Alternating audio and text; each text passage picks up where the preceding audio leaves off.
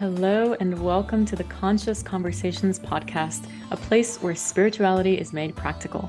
My name is Karina Gutierrez, and I'll be your guide, your host, and your new virtual friend throughout each and every show. Let's dive right in. Hello. On this episode, you're going to understand why you self sabotage your ability to tap into self love, how that relates to limiting beliefs, and how to rewrite those limiting beliefs with affirmations. Affirmations were my very first tool for accessing self love 10 years ago, and I have used them ever since. I feel like they have a bad rep in the field of personal development where they're looked at kind of like frivolously and that they're not really powerful, but they really, really are. So you're want to take notes during this episode. So we're to start off with an analogy. If you've ever worked with me one on one, you know that I am just full of analogies. It's the way that I see the world. The analogy is that you're a computer. Your human body is a computer. My friend, you are a walking computer. So, your computer has a software, and that software is comprised of all of your thoughts, who you think you are, your identity, all of your feelings, absolutely everything. And some of us go lifetimes, years, without updating our software. So, our software might have maladaptive things like beliefs that people are never there to support me, I'm all alone, I'm an anxious person, I hate myself, self love, what is that? I don't know what that is. That doesn't belong in my body. You know, these are just thoughts that are part of a software. And if you don't update that software, it's going to continue to run that way forever. So, no matter how hard you try to change X thing about yourself, if you have a software that's quite literally saying the opposite, it's going to be really hard to change. And this is known as accessing the subconscious. So, where did we learn this software? Where did our subconscious learn XYZ thing that now actually inhibits us quite a bit in life? Let me tell you. Before the age of seven, your brain was in a state of theta. So the brain has different wavelengths. We have beta, which is when you're alert, then we have alpha, which is the very slight level of trance. You actually access alpha when you're scrolling on Instagram or when you're really focused on something, you're kind of in this like little trance. Then we have theta, which is a state of hypnosis. If you've ever done a sound bath session with me or a Reiki session, you definitely access theta, which is a state where you're just very open. Your prefrontal cortex, which is the decision making part of the brain, isn't as active during this state, and you're basically like a sponge, picking up literally anything and everything. And then after theta, we have delta, which is sleep. So in theta, before the age of seven, you're primarily in theta, which means that you're primarily pretty susceptible. Things become imprint, imprinted onto you really, really, really, really easily. So let's say that you grew up with parents who didn't really give you a lot of validation, a lot of love, Maybe at that point in time as a kid, you developed a belief that said, I'm not lovable. I'm not seen. I'm not worthy of being seen. Or maybe you saw your parents struggle really hard with money, and then you adopted a belief that said, Money is hard to get. I don't want that thing. I don't want money. Look at the way my mom and dad fight about money. I don't want any part in that. Or maybe you were told that your stick figure drawing in the first grade wasn't good enough, and then you developed a belief that said, I'm not good enough. Teacher Anne didn't recognize my artwork. My art isn't worthy of being seen. Whatever it is. Notice how I'm giving you really, really small, simple examples. It doesn't have to be this egregious capital T trauma thing that happened in life. Sometimes it's really, really small. So, to bring it back, a lot of these programs that run our life are actually things that we adopted in childhood because our brain was in this state of theta. Because we were just a sponge opening up to the world, trying to learn and taking in information from everyone. We didn't have the discernment. We didn't know. We didn't have the distinctions. We just didn't know. We just took it in. So, no matter how hard you try to make money or try to be seen or try to feel loved, there's something that's pushing against that. I'll give you a personal example. When I was in elementary school, I was a super, super goody two shoes type of kid, straight A's, super organized, student of the month energy, and, you know, sharpened pencils and whatnot. And my brother, on the other hand, was a rebel. He didn't really try in school, didn't like school. he, would, he wouldn't really get the best grades, not because he was dumb, but he hated the system. For more context on my brother, Omar, he actually dropped out of college to start a company because he didn't like the system. It wasn't for him.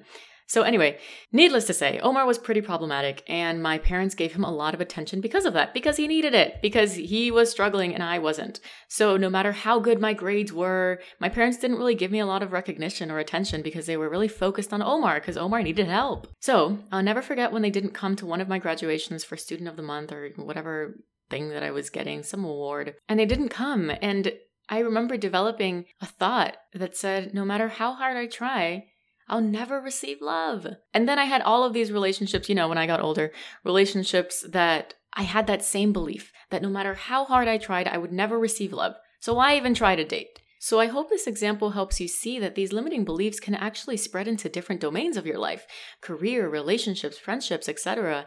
These little pesky limiting beliefs, we got to get them. So that's what we're to do. So I want you to take a moment now and just think about what your limiting beliefs could be. What did you grow up with that is now your belief system?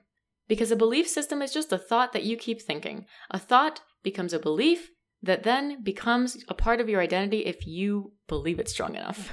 so, what did you hear your caregivers say that you're now living out? Get vulnerable with yourself. What beliefs are no longer serving you? If you can, write those thoughts down on a piece of paper or on your phone if you're not driving and just sit with that. And I'll give you some examples that I see with clients all the time. And that is, I'm not worthy of love. I don't fit in. I'm not good enough. Money is hard to get. People with money are bad people. I can't trust anyone. These are just some examples but I want you to write them down and just sit with them, nothing to do with them right now. So at this point, most people, if you're writing them down or at least thinking about them, most people are thinking, all right, well, in this case, I'm screwed because I had a shitty upbringing. I have all these limiting beliefs.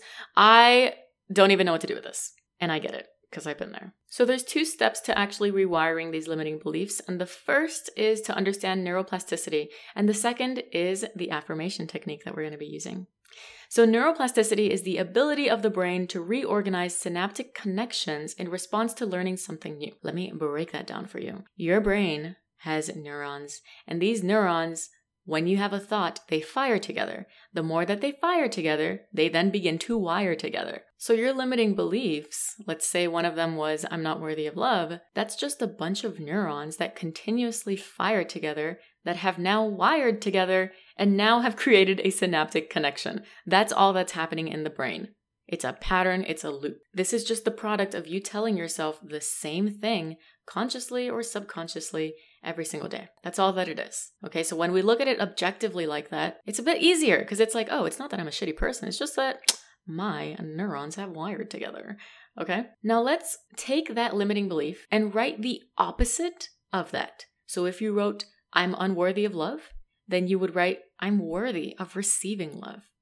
I'm worthy of embodying love because I am love. Whatever it is.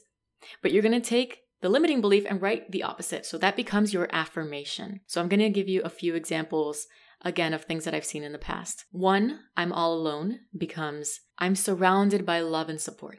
Another one is I have to do everything myself. The affirmation for that becomes it's easy to ask for support and allow myself to receive it. And listen, when you write down these affirmations, so the opposite of the limiting belief, there is a part of you that's going to heavily resist it.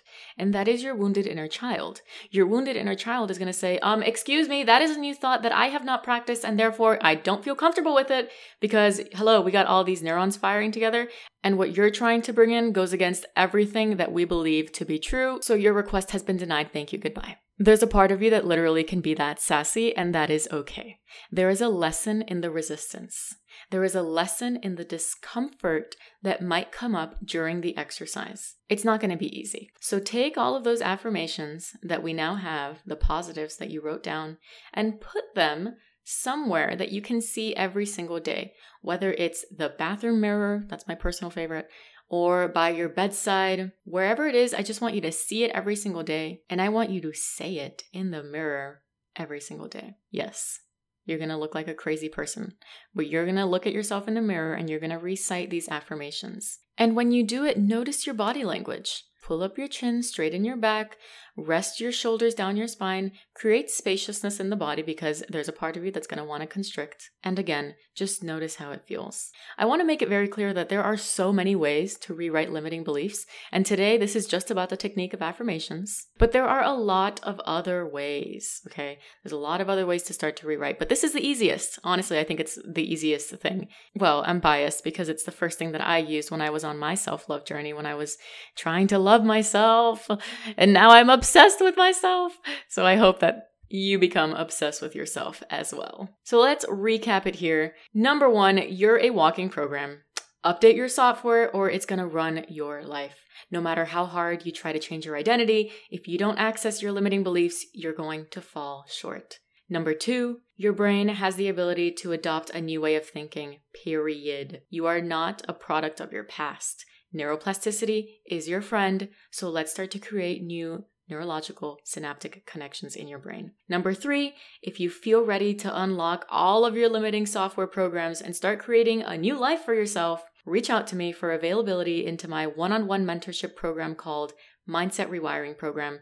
It is a proven method of evidence based therapeutic techniques, strategic intervention coaching, and holistic healing to completely transform who you are, how you show up in the world, and I promise you that it'll completely change your life. So I'll put that in the show notes. Thank you so much for tuning in. Send this to someone who is on a self love journey and have fun with your new affirmations. I promise you they are going to change the way that you think about yourself if you actually put some effort into it, intention into it, and give it time, give it patience. You got this. Sending you a hug. Bye.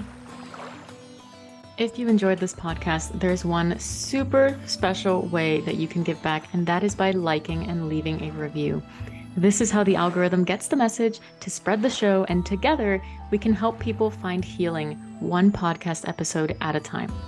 You can find me on social media at Strategic Soul or on my website at www.mystrategicsoul.com. I am looking forward to hearing from you, sharing space with you, and being on this path together. Ciao.